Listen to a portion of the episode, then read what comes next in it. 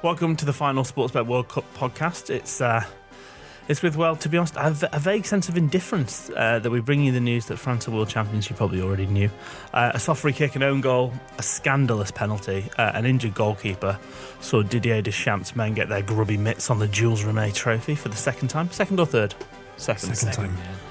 Uh, Croatia were gallant in defeat with their star Luka Modric getting the consolation of the Golden Ball for the best player of the tournament. But before we get to all that, joining me today for the last time to review the finals and generally wrap up what has been a, an oddly chaotic um, but hugely entertaining World Cup are the Sportsbet football traders Kieran McCollum and Dave McDonald. Great pronunciation as well. Bonjour, Oli. I'll get it. I will, eventually, I'll get it. We've got a whole season. sound like it, to be honest. We've got a whole season uh, ahead, so uh, we'll get there. Uh, the first question, I feel like maybe it's the, the most pertinent one. Uh, did France deserve to win this World Cup? We'll start with you, Kieran. Yeah, I reckon overall they've been the best side. Certainly from the from the knockout stages, it's hard to argue that France didn't do more than Croatia to deserve it. So I think you know, notwithstanding the fact that you know in the final Croatia could have got the rub of the green and things could have turned out differently for them. I think overall France, certainly from an attacking point of view, they, they've been thrilling at stages and rock solid generally defensively as well. So I think yes. Rock solid defensively, that's enough to win a World Cup, is it, David? I disagree. No, but no. Yeah, the, there was unity about the French team. Uh, they learned from the mistakes of uh, two years ago. Uh, they went through the so-called toughest side of the draw, and bar kind of Brazil feeling, I guess, hard done by against Belgium and what could have been. They've been clearly the standout team, and when you look at the last four, France are head and shoulders above them, and um, a mixture of uh, solid at the back, Kante, Pogba coming alive, and um, the new kid on kid in town in Mbappe. Mbappe. I mean, like him, the the real silver lining of Australia, Australia, of France winning the World Cup for me is that we aren't going to spend the rest of Mbappe's career with people saying, "Is he going to win a World Cup?" Which has been just about the most unbearable part of the Ronaldo Messi era. Um, thank fuck to get out that, that out of the way now. Um, I, uh, for me, not not in any way a stand-up team until the latter stages when there was almost this sense of inevitability about the way they played. E- Even the final, I thought that was it was just chaos ball from the absolute beginning. They were on the back foot. They kind of Leicestered their way to the to the to the to the championship for me with what good counter-attacking football, a solid defense and set pieces. Is that is that not the case? It's a little bit harsh, I would have thought. Of it. The, semi, the semis and the final had a bit of similarities, as in the first 20 minutes, Belgium and Croatia kind of went for it. Yeah. There was no panic in the French way they played, and um, they just done what they done best was give Giroud a couple of chances. He didn't score. They went to Plan B, and that worked. Was And he on the field for the final? Like he just, I dead set don't remember him getting the ball. He was for 80 odd, 80 odd minutes. Yeah. Um, the only um, team of the tournament he's going to get on is the best looking, so uh, he was bloody shithouse. Well, he was shot, but a, a strange But an important cog, would you believe it as well? Mm. Um, as Kieran was talking to me this morning about it, um, you know, they changed it up after the first couple of games, and um, it, it so happens that they got a lot better. Yeah, sometimes you do need that um, Emile Heskey type role. Um, he was the sort of classic big forward, hold it up. Um, but usually he's he's actually got a bit of skill about him, but you just couldn't see that in, in the World Cup at all. He did play like your uh, your stereotypical big um, Adi golem Akinbaye. up front. Adi Okoku. Um, how many more can we name? um, I, how do we feel about the game itself? Um, were, were Croatia really hard done to? I mean, it was they dominated those first 20 minutes the goal the first goal the own goal against the run of play the penalty i think we need to address that for me. Uh, we've seen those given pretty regularly this tournament those kind of ball to hands in the box they are ball to hands though ball handball has got to be intentional you can't tell me that that was an intentional handball was it I'll, I'll tell you, I, I think it was intentional. Ah. Yeah, so I mean, you look at actually, you look at him when, when the corner was coming in, and certainly it looked to me that he he raised his hand up and then he pulled it back down at the last second. And, and even when the penalty was given, you could see that Perisic knew that it was a penalty as well. I think in days gone by that wouldn't uh, potentially wouldn't have been given, but I think with VAR it's an absolute stonewall penalty. stone wall for kieran Uh, I tend to slightly disagree. Um, I think in VAR it has to be given because you can look at it 10 times over in, in um, slow mo. But without VAR, you get the benefit of the doubt, don't you? But maybe there's a bit of a mental weariness, uh, wariness about Croatia as well, as in, you know, that handball, Mandzukic own goal and that. But, um, I mean, if that goes to extra time or something and Croatia win, geez, the French are going to be turning around going, how the fuck is that not a penalty? So with VAR, it's got to be a penalty. Yeah, I'm.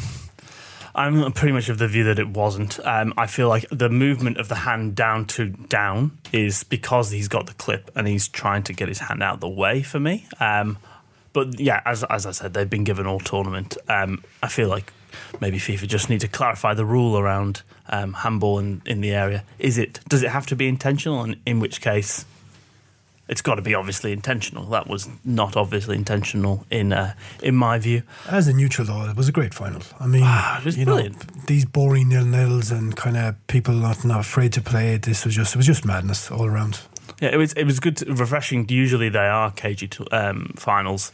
Um, that was our sort of betting advice in uh, in coming into the game. We apologise for apologise for that, uh, obviously. Um, Who done my voiceover in that podcast regards the betting? it was um, and, and like nobody could have expected a four two final. I, I think what would that have been paying? Well, actually, one one customer did. So a customer actually had he had two hundred dollars at five hundred and one bucks on France to win two 0 two one at half time and four two at full time.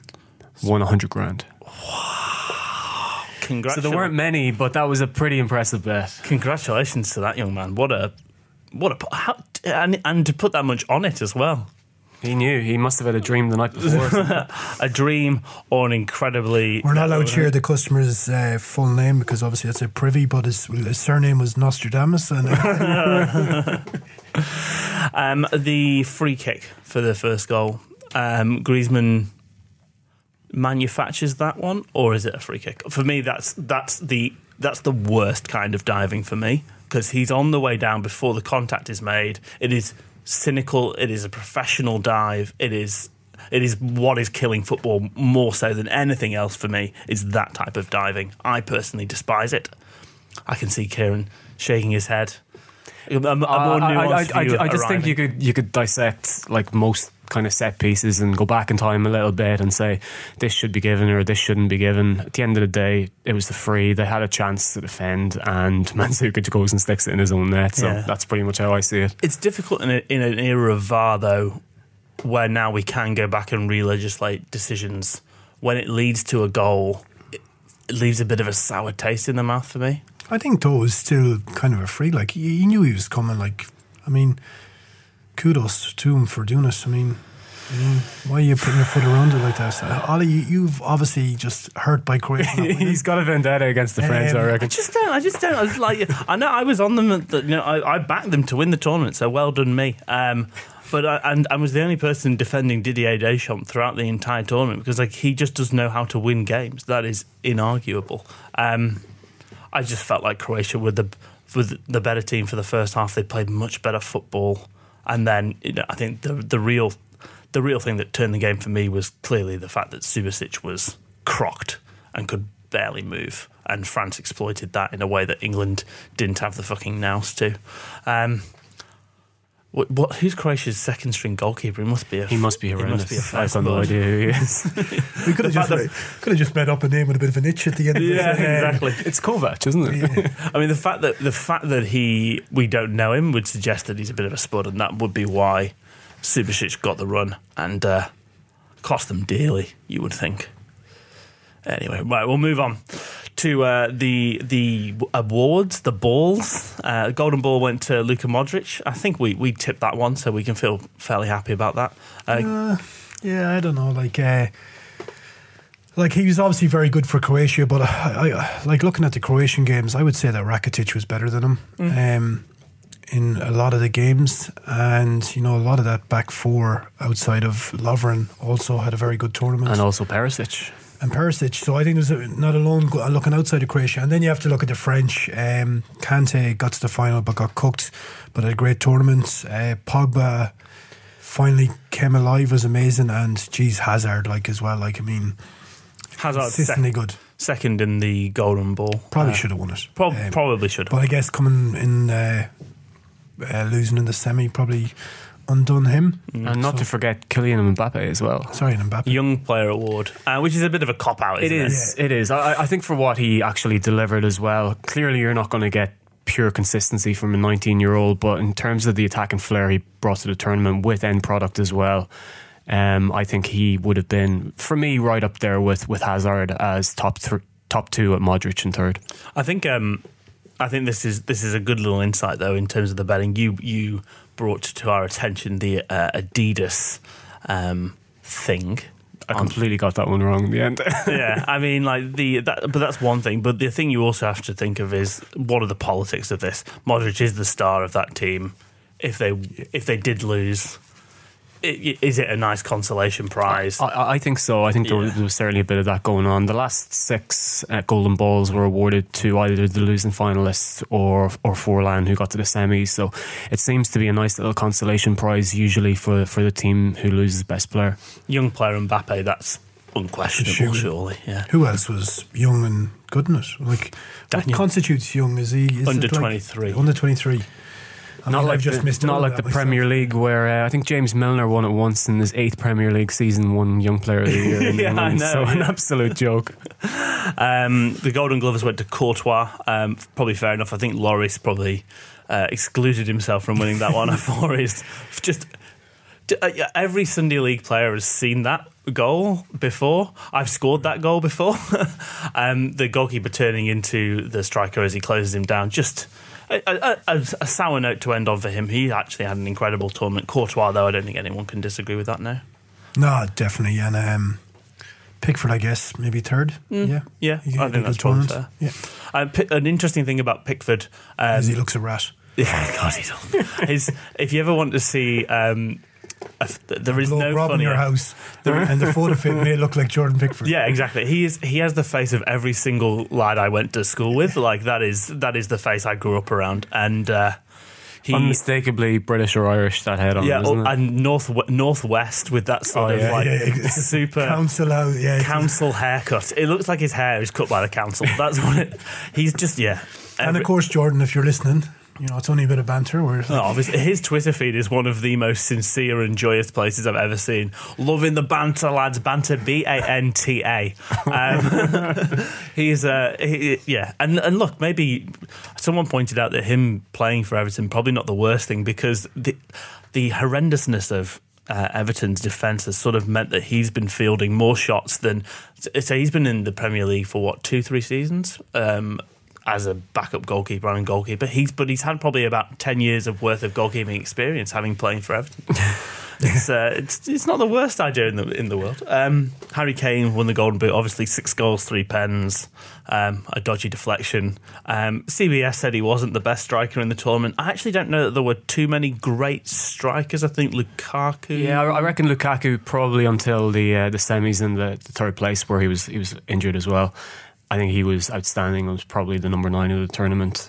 Um, but yeah, not not too many. I mean, but it's a different. You know, A lot of tactically, it's a different game Yeah, than, than it used to be teams with play forwards. so-called false nines and false nine. Yeah, It- Harry Can we just think of a better name for the brilliant. false nine? Harry Kane. I mean, yeah, uh, like six goals. Um, we talked about this up there with Oleg Salenko from '94 as the guy who will be forgotten in time as the top goal scorer. Well, or, or, or always brought up on podcasts the next time there's an underwhelming golden boot. Oleg Salenko, uh, Kieran pointing out before the podcast, uh, scored five of his six goals in the tournament. Um, no, he only scored no, yeah, five of his six goals in the tournament in a dead rubber against Cameroon. He only scored six international goals in his whole career, all at the World Cup. Yeah, um, the best striker of all time. Um, moving on to Australia. Um, it feels a little harsh asking for their silver lining, given that I think their performance at the tournament was about par for their uh, talent and preparation.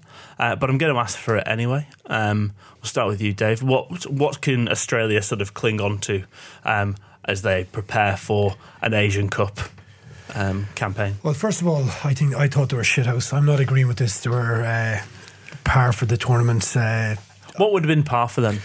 I think with that group, looking back, they could have got out of it. I mean, um, you know, the French were clearly the best team. Denmark weren't any good, and they rocked up to a Peru game, and Peru had nothing to play for, and they no good.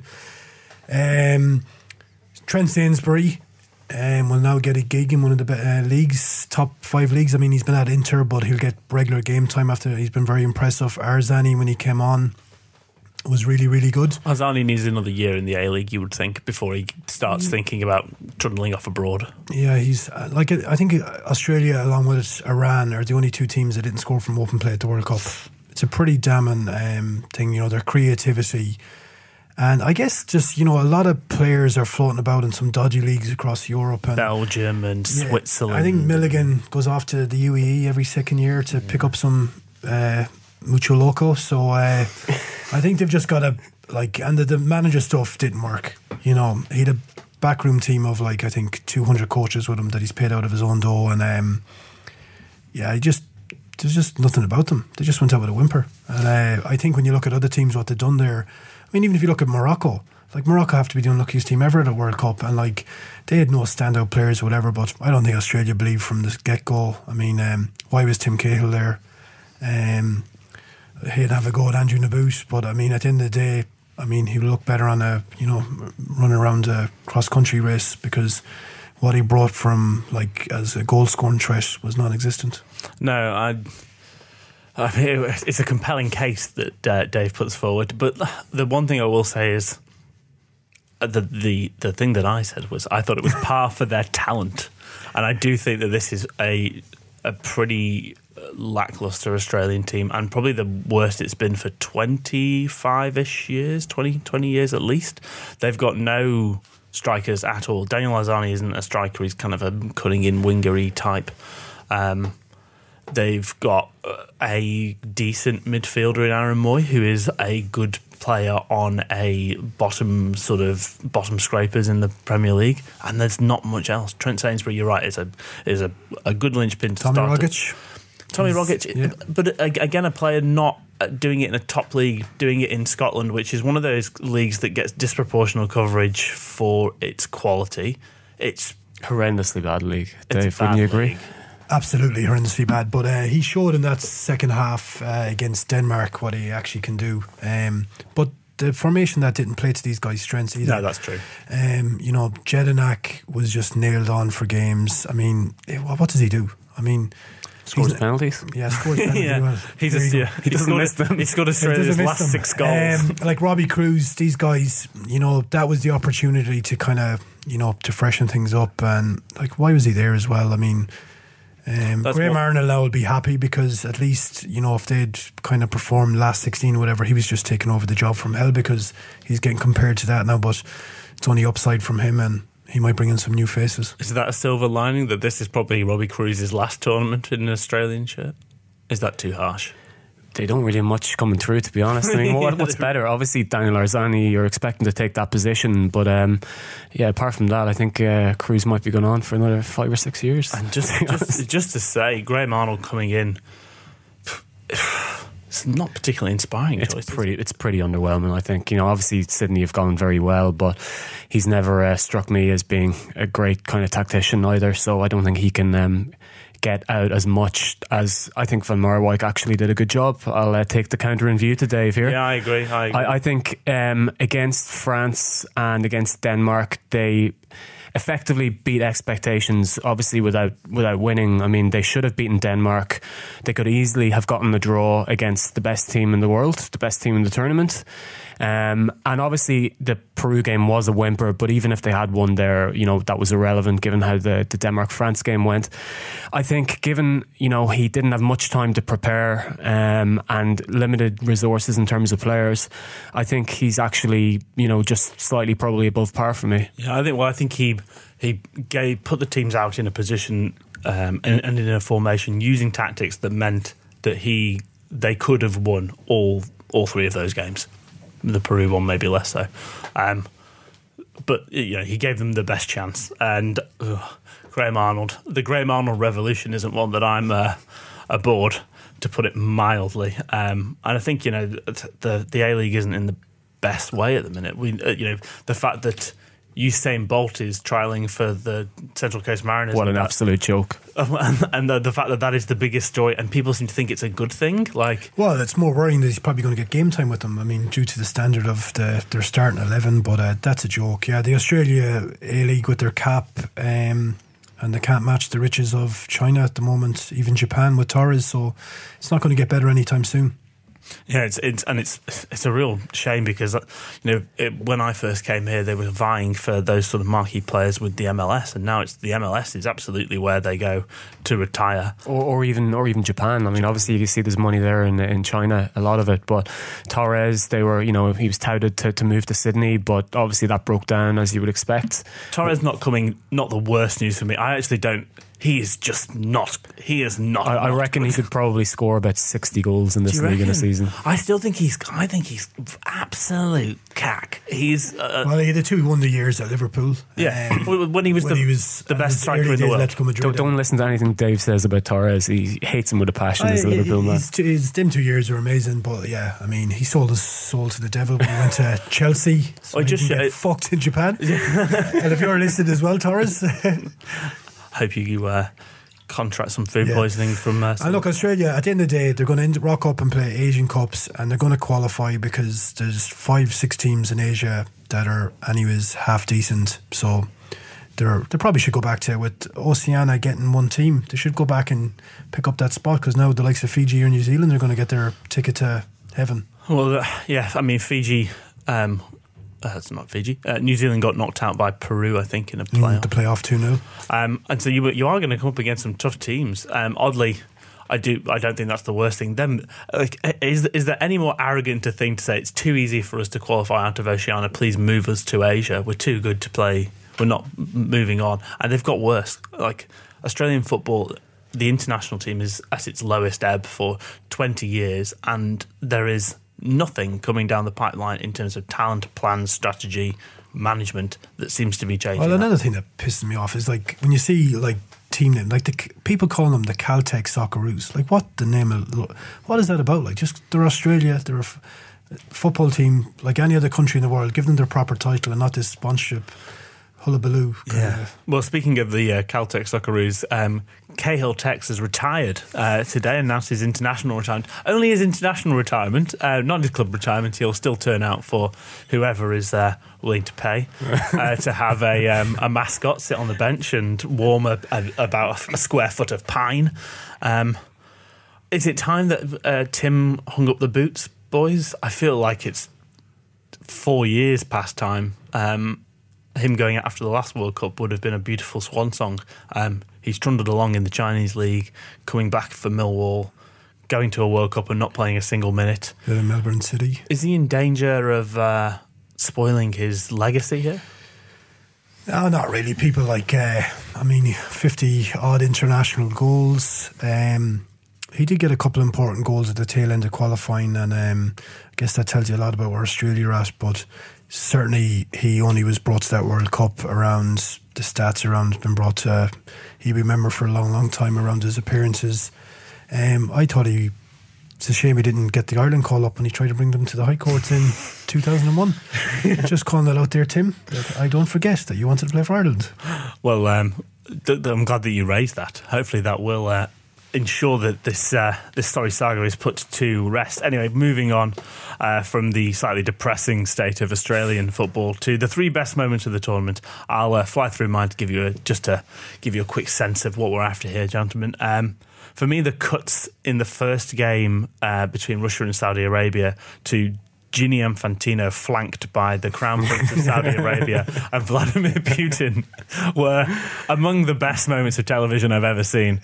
Um, and uh, will live long in my memory. Putin, with his, I think, probably Botoxed face, quite heavily Botoxed. Absolutely, like he looks, he looks great for his age. Know, he he looks better than he did ten years ago, and I shouldn't imagine that the Russian being president of Russia is a particularly uh, stress.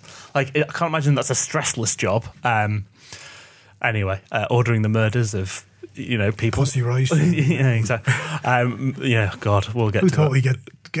Poor pussy. Go down this road. Yeah, exactly. Um, the Mish- Michy kicking the ball into his own face. Um, just just amazing that that that happened, and we, we live now in an era where you know with rewindable TV, 4K. I mean, obviously not 4K in Australia. It will be 25 years before uh, before we get that basic service that every other country seems to have now. Um, but yeah, just that was just a, a, a brilliant moment for me. And, and another Putin moment for me uh, was at the very end while he was stood under an umbrella while everybody else got drenched during the uh, during the trophy awarding, and nobody else even. Everyone knew that that was his umbrella and he was going to stand under it, and nobody even tried to even get underneath it a little bit. I think it, Um, I think it tells you about him as well. I was thinking when it was going on, going, geez, like with all this Me Too movement and all that going, if you hand that umbrella to your left to the Croatian president, people are going to warm to you. And he's like, nah, this is the Putin that we love. this this is my umbrella, and uh, yeah, it was um, yeah a wonderful moment. What were your uh, three best moments, guys? Um, well, Batshuayi as well. I reckon definitely uh, the Maradona uh, Mm, shenanigans going on. Fantastic. Yeah, like we've all had that kind of hay fever and the reactions to it taking the wrong medicine. So I think he was uh, that was just brilliant. An absolute madman. How he's still alive, God only knows. Um, I think Mo- Mohammadi for Iran. Remember what his kind of done the the, the throw in that went horribly wrong. Yeah, I mean, yeah, the the the, the kiss of the ball just before, Yeah. and then the fact that he doesn't get And it just off. where it was in the game, where it was like they need, they needed something. It's not like they're three 0 down and like fucking have a go. um, and that, and uh, I have to agree. Just I reckon Putin through the whole um, World Cup, every time I went to him in the box and that, he just looks a madman. He just doesn't give a fuck about everyone. So No, well, the, interesting to, to give you a sense of the like him as a character. His uh, VIP guest for the final. Do you know who that was? A countryman of yours, oh yes, McGregor, Conor McGregor. Who came out afterwards and said he was one of the best leaders going around. So Yeah. Well, I mean, um, I'm Well, not. I in think he's going to be getting Russian citizenship after that. That's usually the way they go down. In uh, fairness, when you look at some of the Trumps and Mays of the world, it's probably not a bad old shout. Uh, Yeah, I'm not taking The new Sportsbet politics podcast. we're back here with the politics. That's a pretty hot take uh, to come out with on our first sports and actually, politics going back to one of your favourite moments, when I did see Infantino and the Sheik and all that, after getting glimpses of the Sheik 10 times over, I decided to watch Cannonball Run again, um, which has its own very special Sheik involved. the less said about that, the uh, the better. Um, Kieran, I'll move it on field um, for for a few incidents. I think certainly uh, when it came to what Mbappe did against Argentina, I think that was one of the kind of most thrilling, um, you know, kind of football performances I've, I've probably seen in 20 years. It kind of reminded me of of Ronaldo, the original Ronaldo back in the late 90s, just tearing through the fences with that speed. Um, for Barcelona, I thought that was absolutely magical um, from from him. just a just a quick thing on Mbappe. Does he need to move to another league? Like, It's it's difficult for him at, at PSG as well. I mean, you look at just the, the situation with the three front guys with Neymar and with Cavani as well. There is talk now that Real Madrid are going to make him their their marquee player. Um, plays on the, the opposite side, really, to, to kind of, you know, Ronaldo certainly when he was drifting in from the left. Um, but certainly you would imagine that they're going to go down the marquee route. And if it's not him, it's probably going to be Hazard or Neymar. But yeah, fr- from what I've heard, that he could be the, the next Galactico. yeah, I mean that that makes sense. That move makes sense to me. It's the only one really that makes sense because I think PSG. You can't stay in that league and claim to be a top player. I think Neymar is a perfect example of that. He was meant to light up this tournament, and I thought he was fucking garbage. I think he would, you know, he, did two or three impressive things, things and, and rolled around on the floor like a like a fanny for the rest of the tournament. And I feel like if, if we're going to get see the best of what Mbappe can be, he needs to be in a league playing against top players and playing with top players, not just playing with top players in a league that is disaster. Um, anyway, and the, your third one, sorry. Uh, what else did I like? Uh, I'll go down the goal route here. I loved. Um, I love Quaresma's goal for uh, for Portugal. That one with the outside of the right foot. What I liked about that one was, I like goals where you think, look, if if the if a player could do it again, he could do the same thing. He's done that multiple times. Just that swerve on the outside of the right right foot from the right into the top corner. I thought that was an absolute genius goal. What were your goals of the tournament, Dave? Let's just do let's do a quick top three goals of the Oh, tournament. uh, Ronaldo's, I guess, because of kind of the time and who was against. I mean, I mean, he's done them hundreds of times through his career. That's probably a bit of an exaggeration. fr- the free hundreds- kick hundreds- into the- Probably not, to be honest. Hundreds, hundreds free kicks was probably going to be five, six hundred uh, career goals. That was a belter. Um, offhand, trying to think of some of the other ones. Pavard. France. Pavard's just poaching motion from behind, seeing the shot. Um, Was that just a swing of the boot, or was yeah, it? it, uh, th- probably why I wouldn't have it as my best is like I think you could do that a thousand times and it's going to come off once. Now it's And the place where you want it to, to happen is the World Cup, but I think that he couldn't recreate that if he tried in a million years. yeah, Messi's um, um, just the way he took the ball down, and uh, Granit Xhaka's Switzerland was, a, Xhaka, was a belter as well. the um, in terms of the team goals, uh, the two Belgian ones, I liked the the De Bruyne one on the break and the I loathe though I, I get to give it to a, a, a Nacer Chadli goal, but uh, his his finish that's probably the the team goal of the tournament. The little step out from Lukaku at the last minute that was probably Yeah, the that was class. Oh God, uh, it was actually like a great tournament for goals. Like there was some absolute stinkingly good goals. Di Um, Maria against against France, that was another one that springs to mind. Mm. A cracker just before half time.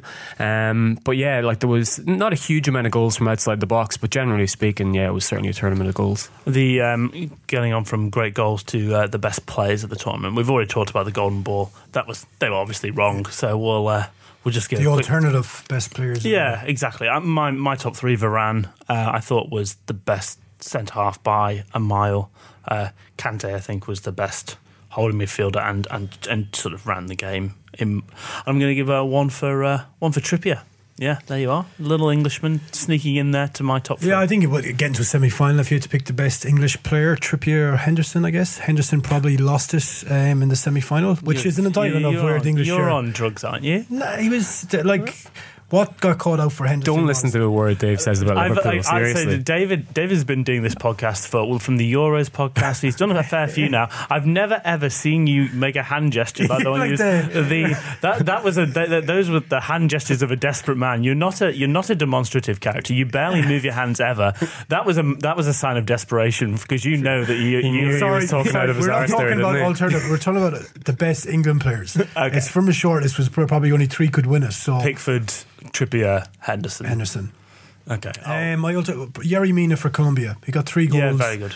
Didn't start the first game. Um, three goals from a centre back is quite the achievement. Um, so he's definitely was very very good. And as an alternative third, um, who knows? Let's give it to uh, Kieran. Over to you, Kieran. I'll have a think of another one. Um, I'll have to go for the best attacking player in the tournament was end product unbelievable was Hazard. He he was different class. I, I found in every every game they played. Um, you know, you'd mark down all the other attacking players, kind of. You know, for some of the games, but but not him. And uh, as I kind of alluded to earlier on, you could see why Real Madrid would, you know, I wouldn't call it taking a chance, but you could see why they would go down the route of of making him um, one of their Galacticos as well, because he was just different class. How old is Hazard?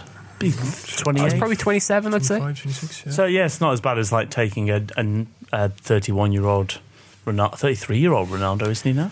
yeah. 30, 34, yeah, We 34 made years. 80 million and 50 or half the money back on shirt sales already. Yeah. So they Oh, actually they actually sold him for more at 34 than they bought him for at 24. Real Madrid, um, Real Madrid which That's- is just unbelievable. That's stinking business from you, Manchester United. Um, and Japan, uh, my other alternative just popped to me. Uh, if pronounce uh, Inuai, is it? Inui, yeah. anyway, Inui, yeah, he was very good. Um, and Real, Real Betis got themselves a bargain. Um, And I think another one as well was uh, was Rebic. So Rebic was on loan to to Frankfurt um, from Fiorentina last season, and they actually they had him they had him on loan with a view to, to sign him at the end of the season if he performed for them to get him for 1.8 million. So they actually activated that clause in the first of July during the tournament for 1.8 million, and they're probably going to sell him now for 30 or 40 million. do, you, do you reckon they'll sell him this? Yeah, this This this window. thi- this window, this this summer, I absolutely see it. Um, that they'll they'll go and just cash in on him. Why wouldn't you? Yeah, genius. Well done. Um, from the best players of the tournament to the worst. Um, or most disappointing, if you want to put it tactfully. I'm going to say worst because um, I, I like a bit of splenetic uh, behaviour. Um, my my three most disappointing players: Dele Alli, number one by um, the length of the Flemington Straight. I thought he was a disgrace. Um, and I thought he didn't seem to buy into this sort of inclusive culture. Kicking off when he got substituted, um, just a shit bloke, and and and and didn't contribute anything at all. I mean, one goal that was, you know, I, you would have it would have been harder to miss it. Um, Suarez, I thought was pretty underwhelming as well. Um, just uh, yeah, don't love him. Um, doesn't don't, I think he's definitely on. He's gone off the edge of the cliff, and I feel like this would be his last season at Barcelona. I wouldn't be surprised if he moved in January. And Neymar, um, who is uh, anti-football, he is everything that football should not be. Those are my three. I'll go down the route of. Uh, I'll start off with who I think is easily the best player in his position in the world, um, De Gea unbelievably bad for Spain. Like just the the level of mistakes that he was making there, you wouldn't see in three or four years of, of him making in the, in the, Premier League. So I think he was horrendously bad for Spain, um, for sure. So he'd be my uh, he'd be my number one. Mm, very good. I have to agree with Neymar.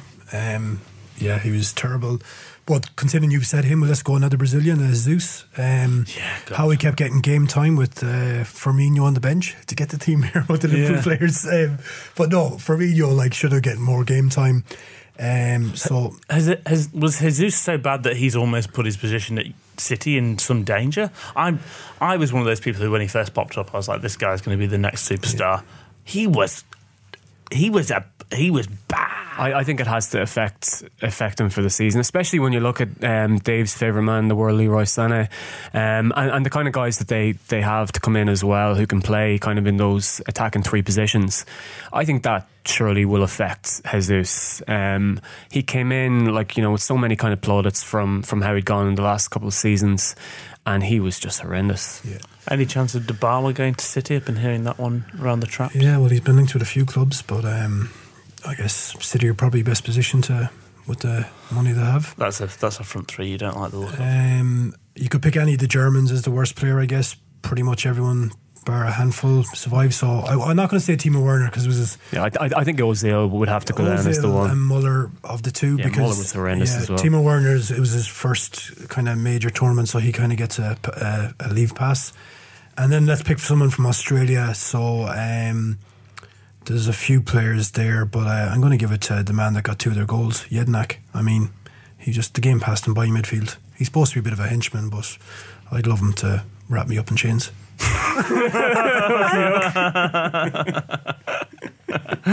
Speaking of being wrapped up in chains, um, Pussy Riot probably. Yeah. Um, the, the, tournament as a whole, gentlemen. Obviously, uh, Hammy and Hummer were over there covering it for us. They've came come back with uh, uh, mixed reviews, it's fair to say, of uh, Russia as a country. They said that the fan parks were wonderful and very well organised, but the security was uh, heavy handed, to put it mildly. Um, you know, you would be all of a sudden, the, the, second the game finished, there would be riot police just arriving and standing, um, kind of waiting for things. They said it was, you know, the really well organised and clearly, uh, and clearly Russia, the, the, any inference that there might have been um, problems at this tournament were incredibly incorrect because it was apparently it was like a police state there. Um, that said, I think it was really enjoyable um, as a whole. Uh, the games were crazy. Um, there seems to be uh, no consensus at all in, in football globally as to what the best uh, strategy and tactics are anymore.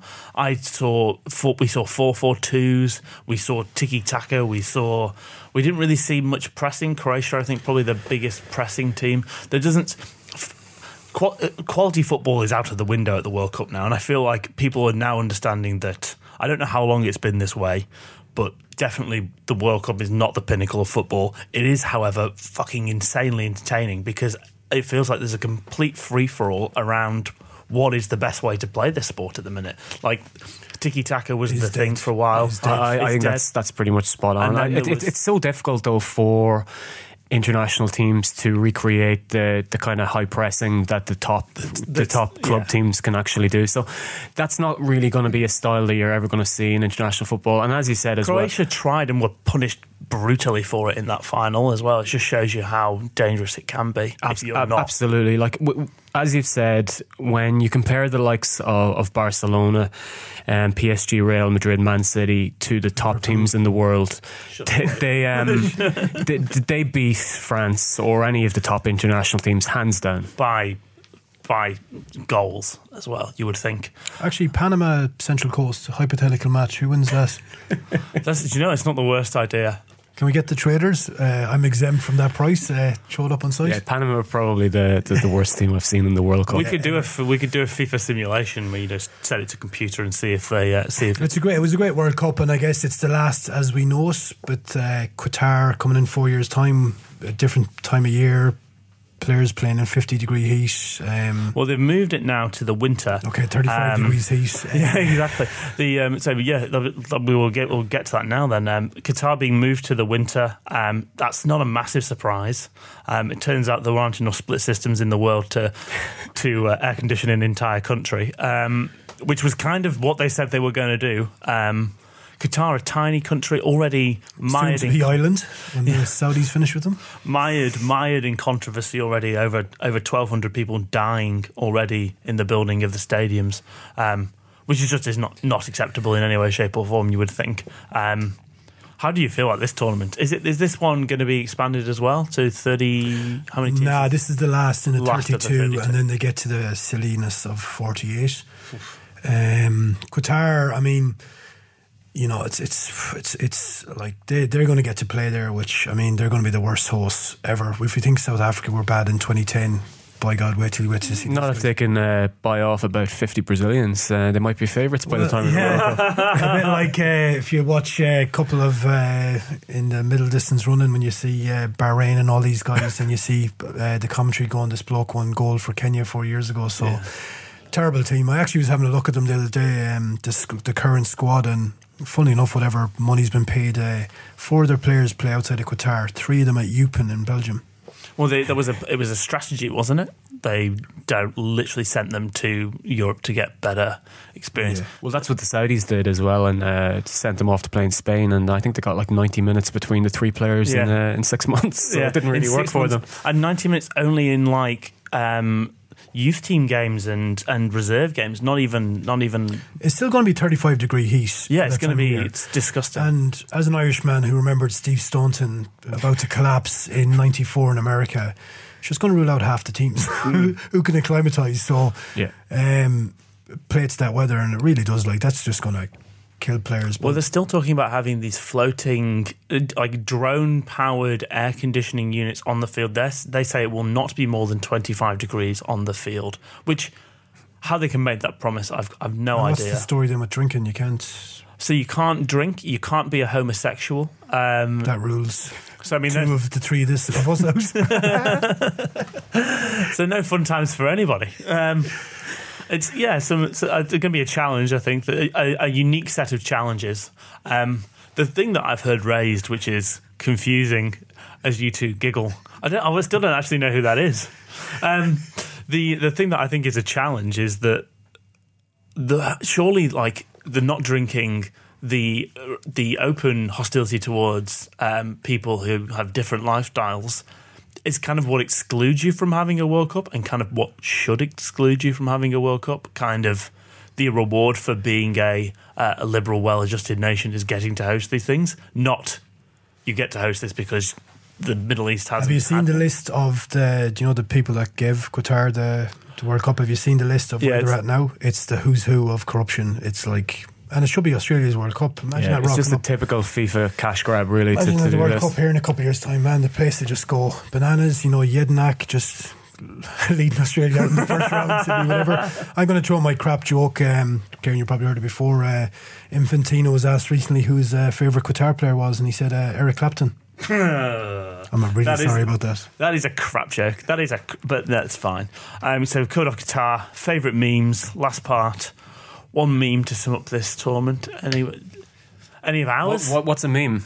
Come on, a spicy meme. the stuff that I do every single day. My job, I love the Harry Maguire with his arm up talking to his family. talking to his And girlfriend. that's just quality because you can do different things with that. anything you want. And all the football's coming home stuff as well. It's Yeah, the football's coming home stuff, I think, has been uh, unfairly maligned in post England's uh, exit.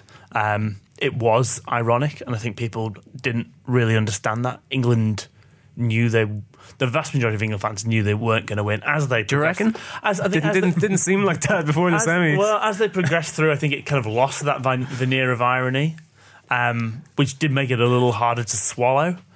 Um, England fans are peculiarly annoying, more so than almost any other fans. They don't have that charm and wit of the Irish fans, who the an image that will remain for me and um, burnt into my brain of like the best fan behaviour ever was Ireland fans stood outside um, lingerie shops cheering punters as they went in, which was and cheering them as they went out.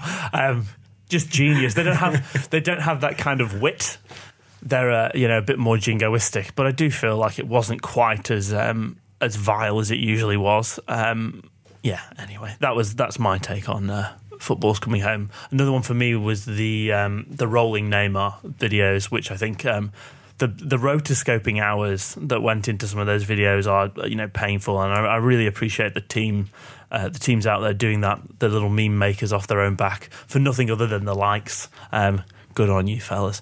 Um, well, it's been a wonderful World Cup. Thank you very much for joining me. Um, number three, this podcast got up to in uh, Australia's sports and recreation uh, section. It is. I will. I will say the recreation podcasts, not particularly highly ranked. The highest rec- the highest recreation one I could find was Australian Walker, and that comes in at around uh, around 168. Um, which I'm sure is a, a wonderful podcast, and if there's anyone from Australian Walker uh, listening, happy to have you on. Um, Dave has got another one. You changed the L to another letter there in Walker, and uh, you got a podcast that Dave is on. it's sad to be all over. Of course, my uh, myself and Kieran's third World Cup at Sportsbet. And my second. So, yeah. yeah. so um, not sure the odds of us uh, being here again for reaching the next Qatar, but uh, yeah. we'll see how we go. Well, I, well, we got our injunction against Sporting Bet, so there, there's another challenger wiped off the face of the earth. Um, we'll be back actually for um, for the rest of the year. Actually, with uh, as soon as the Premier League starts, we'll be doing Premier League futures previews. We'll be doing a weekly podcast. We've still yet to decide quite what the format for that is. Um, maybe you can have it just jump online and tell us if you want to inbox us on facebook or uh, tweet us just use uh, the football podcast uh, hashtag when you're when you're atting us and then we'll be able to pick them up more easily tell us what you want to hear uh, do you want betting tips for the a-league um, Shamey's dating scenes. Shamey's.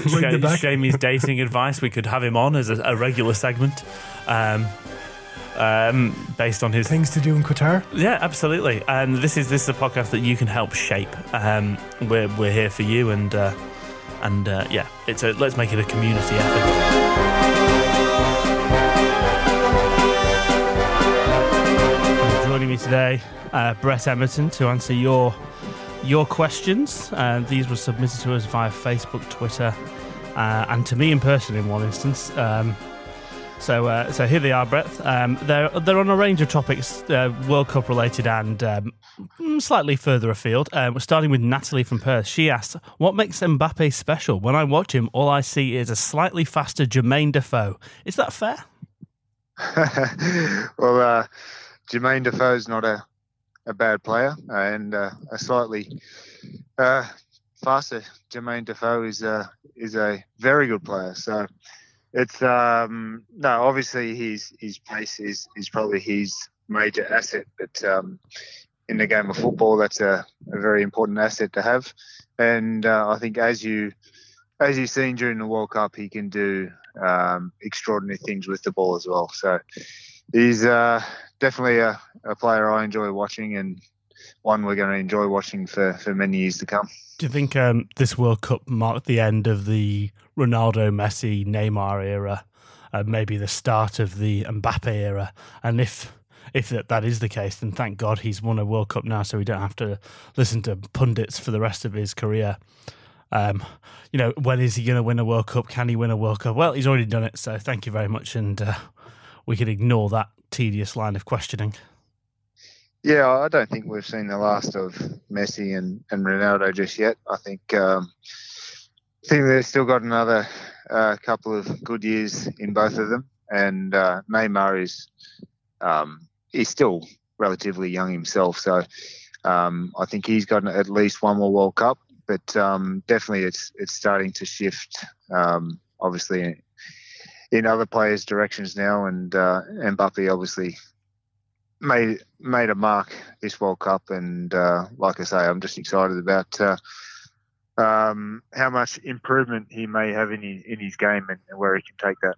Do you think he needs to leave France to uh, sort of reach his pinnacle? I mean, playing in France is one thing. Playing for you know you're playing for the best side in France, one of the best sides in in European football with PSG and and all the sort of talent they can bring in with their uh, mega millions. But is it the case that probably you'll need to leave France if you're going to be um, or like really find out what the depth of your talent is because it's one thing banging goals in against Lille and Nice and, and a bunch of other places, you know, mediocre teams in France as opposed to, you know, top teams in big competitions like the Premier League and La Liga, or even Italy to a degree.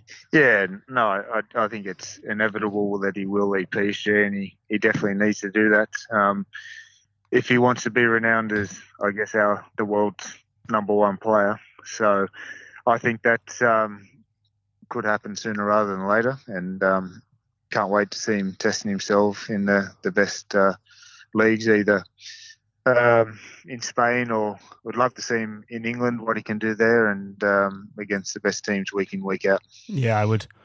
If we can have a market on this, and I'll get onto the traders to open one, I would bet. I would imagine he'd be fairly short odds uh, to be made uh, Real Madrid's latest and next Galactico.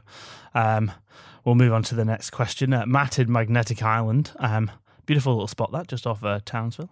I uh, yeah, I once had a surprisingly good Tex Mex there. Um, anyway, uh, Matt asks Is the expansion of the A League good for the development of young Australian talent? Yeah, I think it is. I think the more the more opportunities we can we give to our young players to um, to play regular football at the highest level in this country, I think it can only be good for the future of the game. I think in recent years, um, especially with some of the, the bigger clubs like Sydney FC, um, they haven't really um, given younger players the opportunity to play regular football. So I think with the expansion, that that may give more players the opportunity to do that. Yeah, I think that's I think that's fair. Um, it's, it's difficult to say until it happens, really, isn't it? Um, you know, yeah, I I, I, I kind of just wind back the clock to, to when I was playing, and um, I mean the number of kids who were playing um, in the old NSL at the age of 16, 17, 18 was was very high um, compared to today's numbers, and um, we all went on to to have very good careers outside of Australia and in Europe, and I think that was part of what I guess shaped our our golden generation.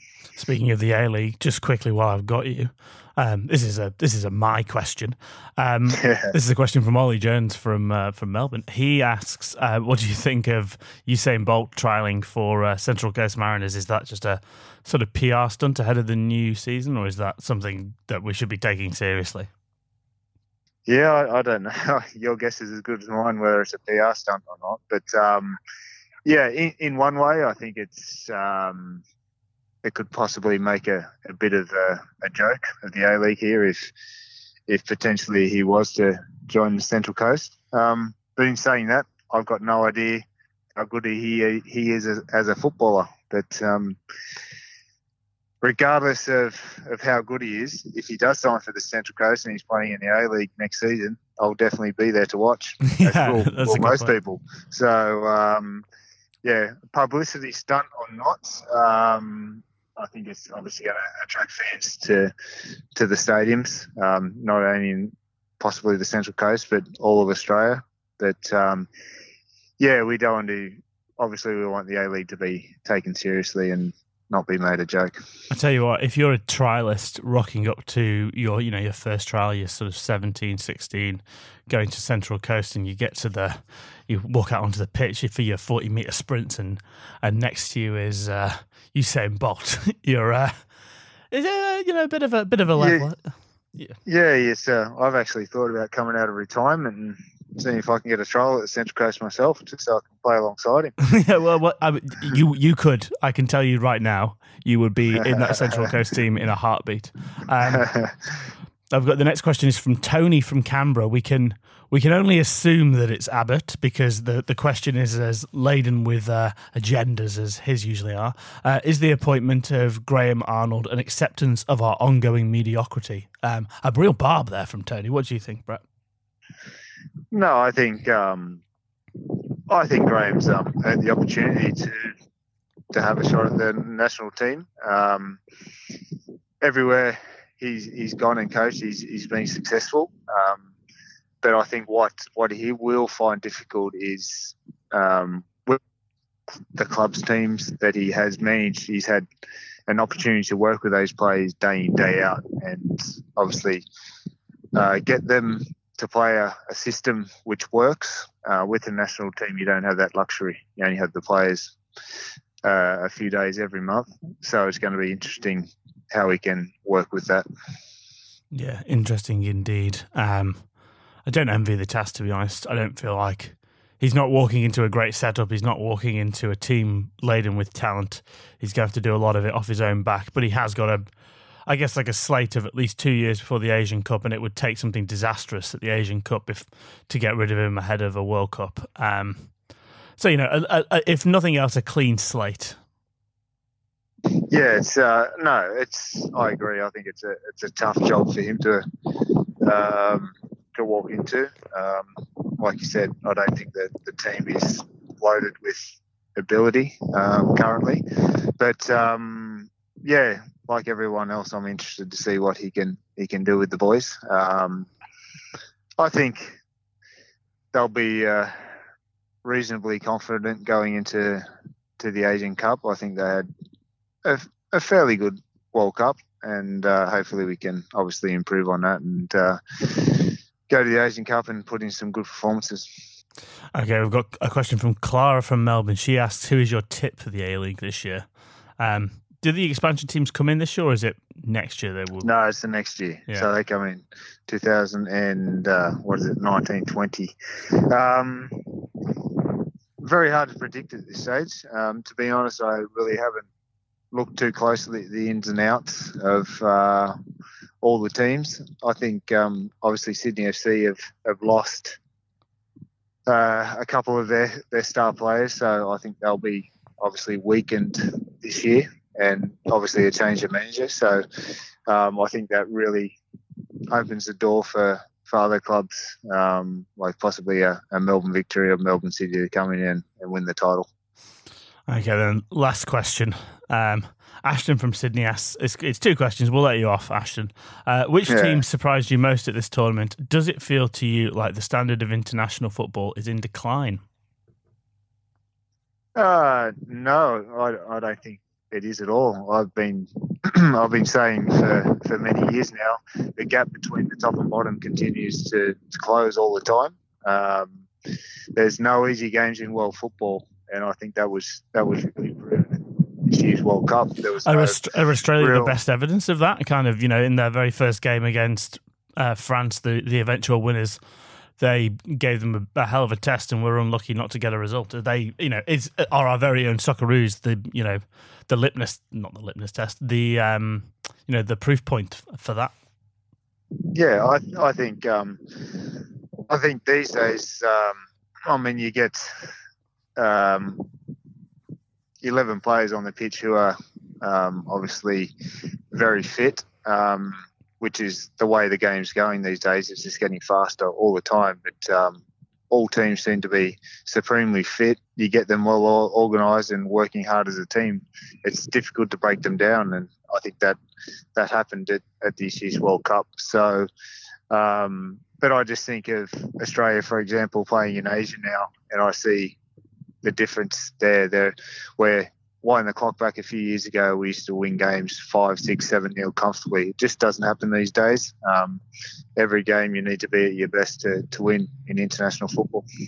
I mean, going into the Asian Cup, Australia obviously defending champions. Is that something you think we can uh, readily defend, or do you reckon it's going to take a, a, bit of an effort to get deep into that tournament? It's um no, it's definitely going to require effort. Like I just said, the teams are are always closing their gap, and um, there's other Asian countries who had good performances at the World Cup as well. Japan, in particular, played some played some very good football. So it's going to be a, a tough ask for them to uh, to win it again. But um, I, I, would definitely say we're we're still equal favourites with, with Japan and, and possibly maybe South Korea just behind us. Okay, well, thank you very much, Brett. It's been uh, it's been an absolute pleasure to uh, to do this entire tournament with you on the uh, on the podcast. We've uh, had some good news. We were up to third um, the other week in the sports and recreation section of the iTunes chart, ahead of uh, ahead of some very big names. So, uh, you know, we can we can that's a feather we can uh, put in our cap. And and, and your turn in the uh, if VAR was a bloke uh, video which debuted on our Facebook and YouTube channels the other day. Um, oh, yeah, I, I, I, I, I think uh, I think it's the ratings are due to your good performances, mate, not oh, mine. absolutely, so. absolutely not the case. One line, but perfectly delivered. And I think if you uh, if you nip on the comments for that video, there are more uh, stay for the wait till the very end comments than anything else. All right. Um, thank you very much for your uh, for for the shift that you've put in this tournament, and uh, thank you very much for uh, for you know for finding the time for us um, whenever we've needed you, and uh, and for obviously yeah making that video a, a, the runaway success that it is. No, it's been a um, it's been an absolute pleasure. I've enjoyed every minute of it, and uh, maybe I can uh, getting acting an acting career after this. Yeah, possibly. exactly. Well, Eric Cantona did. Um, I'm sure there are a few others. Yeah. Um, well, but maybe we'll see you for the Asian Cup. Who knows? Yeah, I, I hope so. Look forward to it. Okay, fingers crossed. Thanks very much, Brett.